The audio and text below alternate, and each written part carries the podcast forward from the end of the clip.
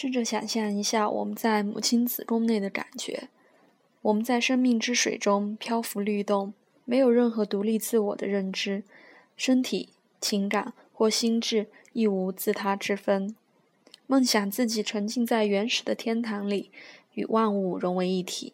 宇宙就是自我，自我就是宇宙。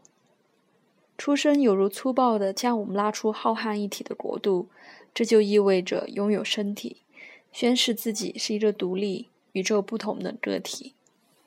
我们以出生时刻为基准，描绘出生星图，经历各个宫位的人生之旅也就此展开。上升点代表一个人诞生时出现在东方地平线上那颗黄道星座的准确度数，标示出星图上第一宫的宫头。上升点或第一宫代表我们在人世间自主地吸入第一口大气，为此生的轮回揭开了序幕，也是我们转化过程中的第一步。诞生那一刻出现的任何星座或行星都会反映当下的特质。上升星座出现在光明之中，它将自己与黑暗区隔开来。就在此刻，我们开始离开母亲幽暗、隐秘又融合的子宫，诞生到人间。换言之，上升星座宣告我们降临人世，其特质不仅代表我们会是什么样的人，同时也反映出我们将如何经历人生。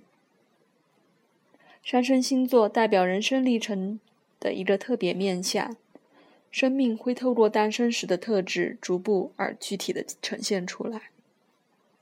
由于上升点等同于个体经验到的第一道灵光乍现或拍打半喝，所以它代表了与生命相关的一切事物，而且会在灵魂上留下深刻的印记。上升星座或其附近行星的特质，可以代表我们一生的特质。它就像镜片一样，我们会透过这个镜片意识到自我的存在，发现此生的重点，明了自己该如何拥抱这个世界。既然我们以这种方式看待世界，行为必定会与这种认知一致。此外，生命也会按照我们的期待给予回馈，将自己的观点。投射回我们自身。在此暂且不论其他，试着细想一下，我们是如何以我们的镜片看待这个世界的。这不仅会影响我们如何与世界发生关联，也会影响世界给予我们的回馈。当我们面对某些情境，或是针对他人的行为反应，有意识或无意识的选择特定的阐释方式，放弃其他的评判角度。就会根据自己的期许形成人生经验。上升点是诞生时对生命产生的第一个想法，它呈现出分类和选择的过程。上升星座为自我存在的观点上色，反映与生俱来的形象。如果我们有一副红色镜片，世界看起来就是红的，而我们也会依此行事。倘若我们透过镜片看到的是一个蓝色的世界，则可能会有截然不同的行为反应。举个例子，如若上升星座是射手座，就会认为世界上有许多令人兴奋的选择和可能性，等待自己前去探索和成长。但上升星座若是摩羯座，就会透过较狭隘的镜片去看世界，对一切充满着恐惧、怀疑和迟疑。面对同样一个发展的机会，上升点在射手座的人会感到兴奋刺激，进而采取行动；上升点在摩羯座的人可能会却可能陷入担心和恐惧。当新契机出现时，上升点在射手座的人会欢欣鼓舞地说：“太棒了，什么时候可以开始？”上升点在摩羯座的人却可能会害怕或意兴阑珊：“我一定要这么做吗？”我知道我应该如此，但是我够好吗？哦，这实在是责任重大。我们会根据上升星座去梦想这个世界，然后实践梦想。这既是我们自己创造的迷宫，也是走出迷宫的方式。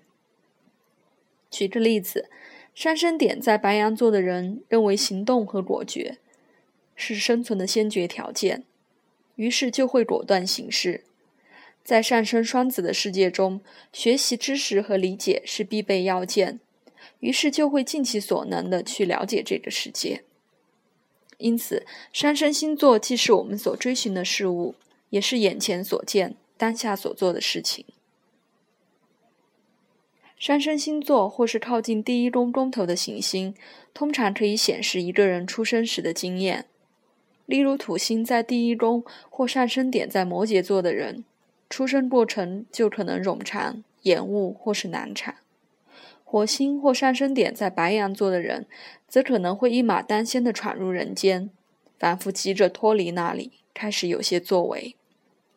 许多冥王星在第一宫或是上升点在天蝎座的人，经常会在出生时面临生死攸关的挣扎。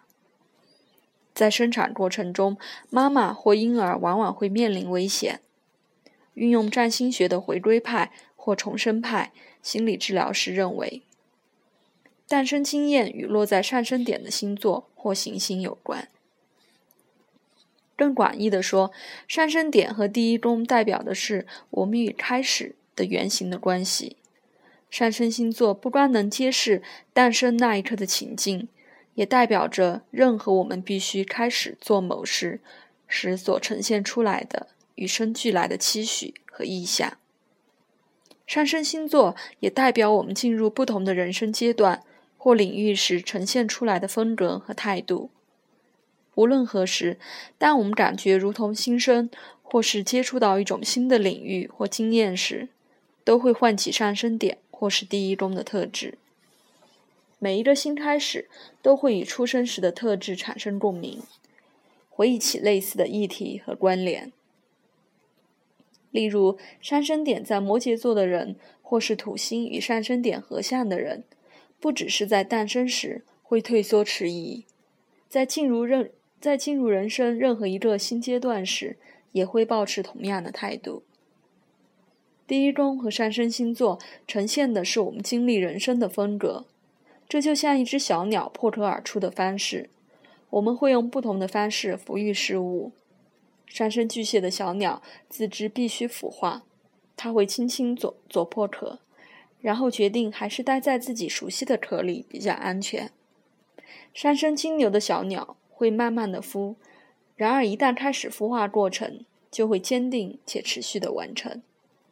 上升狮子的小鸟则会等待，等到万事俱备时，再来一个戏剧化而高贵的出场，骄傲的向全世界展现自己。这就像一个练习。读者可以想象其他上升星座如何孵化生命，或是如何以各异奇趣的方式感受不同阶段的历练。上升星座是自我孕育的方式，最终我们会成长为太阳星座象征的模样。换言之，上升星座是迈向太阳星座的道路。例如，一位太阳在白羊座、上升点在处女座的女性，可以透过处女座的特质，以及以一种专注和精准的态度来衡量自己的经历，发掘、开创、领导和激励自己的本能。一位太阳在双鱼座、上升点在天秤座的男士，则可以透过重要的一对一关系，或是投入艺术。天秤座来发掘、治疗及服务他人，双鱼座的方式。上升点可以让太阳开花结果，或许正如利兹格林所言，太阳星座代表我们是何种英雄，而上升星座则是必须进行这场英雄之旅的方式。太阳星座是我们来到此世的原因，而上升星座代表如何达成这个目的。在我们试图了解自我特质的过程中，可以从第一宫的星座和行星看出哪一种运作方式最能展现自我价值。我们必须去完成这个任务，才能全然的明了自己。若是不去认识和发掘这些特质，我们就无法圆满。你可以把任何一个宫位内的行星或星座想象成百货公司的电梯，这台电梯可以载我们去一楼买女鞋。二楼买男装，或是直接去顶楼餐厅吃饭。